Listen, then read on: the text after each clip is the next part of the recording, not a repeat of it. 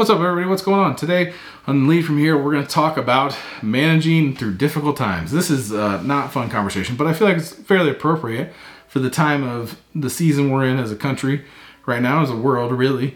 Um, you know, how do you how do you manage through difficult times? Because it, it, you will hit them if you've been in a company long enough, or you've been in a career long enough. You will come across whether that's market or company or um, who knows? It could your company gets acquired, your family's going through a death or a, a divorce, or a, a you know, or your community is dealing with a loss or you know tragedy of some sort. Like there's a bunch of different ways that this can go south, and sometimes, sometimes even in the best of companies, shit just goes bad, and there's really nothing you can do. Like in a market downturn, there's literally nothing you can do. You just have to ride the storm and hope you were fiscally responsible enough as a company to get through the chaos that is a, market downturn. So, you know, as you go through these difficult times, what are some things to help kind of manage people through that? Because you're going to have a lot of people that are scared, a lot of people that are uncertain, a lot of people that, you know, may want to jump ship, may want to um, get that confidence that, oh, my job's safe, right? Like those are all things you really can't say because nothing's guaranteed in this world. At any time, anything can go bad.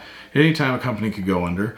You know, that's not it's not to say that any companies out there are, are, are, at risk, but it's just you as a leader should never try and guarantee, you know, you're safe, don't worry. Like, it's just not a good look because if you say that and it doesn't happen, because it's not in your control ultimately, unless you're the CEO, then maybe if you want to do that, that's fine. But if you're not the CEO, you're not on the board, you really shouldn't be saying, well, you probably shouldn't say any of that, but ultimately you shouldn't be making guarantees.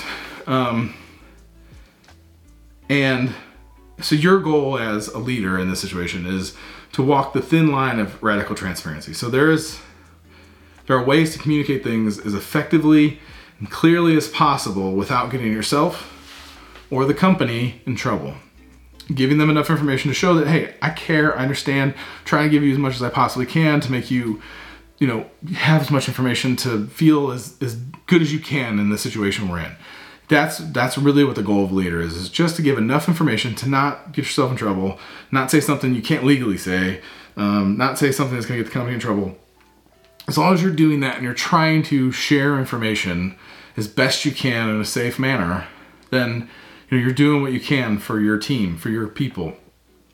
And that's really all you can do. Now let's say the worst happens right? Let's say a layoff happens this is something that I think is ignored way too often in these scenarios is when a layoff happens. Even if you're not the person laid off, your trust level goes through the floor. Nobody nobody trusts a company that lays people off. It just doesn't like not that it can't be rebuilt, but in that moment there's no trust. And you are part of that company. And so you lost trust. You may ha- you may lose trust in your leadership. You may not, depending on how high up you are if you're in the C-suite, you probably don't because you're part of that group and you understand it's just an inevitability. If you're not, you're probably dealing with some trust issues, but also you're gonna people are not gonna trust you because you've been giving them information and trying to settle their fears and say like, hey, we're all in this together, all that good stuff. But ultimately, at the end of the day, the layoff happened. People lost their jobs, so the trust is gone. So you really have to act in that manner and understanding and have empathy with that. Like, hey, nobody nobody trusts us right now. Nobody trusts that when we say, hey, this is the last layoff, we're good, you know, we, we just had to get the numbers right. Nobody trusts that. People now are immediately in like fear mode. They're worried they're going to get laid off. They don't trust leadership.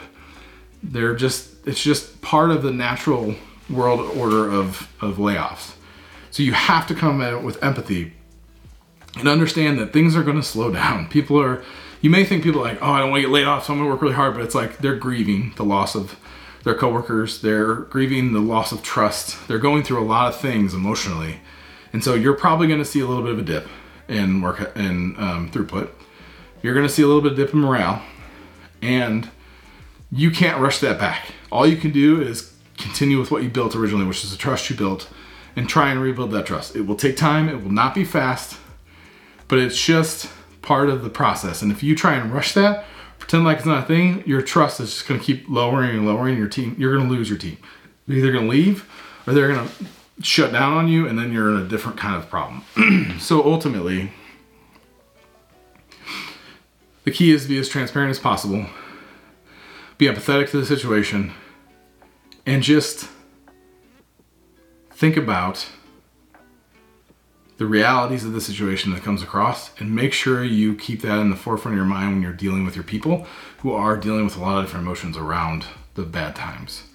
Could be personal life, could be layoffs, could be acquisition, could be going under, could be a lot of different things that people are dealing with. Maybe their families dealing with stuff. Like there's so many different things that can happen in a difficult times for a company or a country or a, a world um, in our current situation. Um, so making sure that you're being empathetic to that helps you build that trust back faster because people show that see that like you get it, you care, you do everything you said prior to the layoff. You, you've kept true to now. That's that's how you build a trusting team, and that's how you get back to effectiveness as fast as possible after dealing with the hard times. It's just simple as that. It's not it's super complicated, but that's that's what it is. So I appreciate everybody's time. If anybody has any questions or wants to dive into this topic deeper, hit me up, jason at leadfromhere.co. And yeah, appreciate your time. Take care, everybody.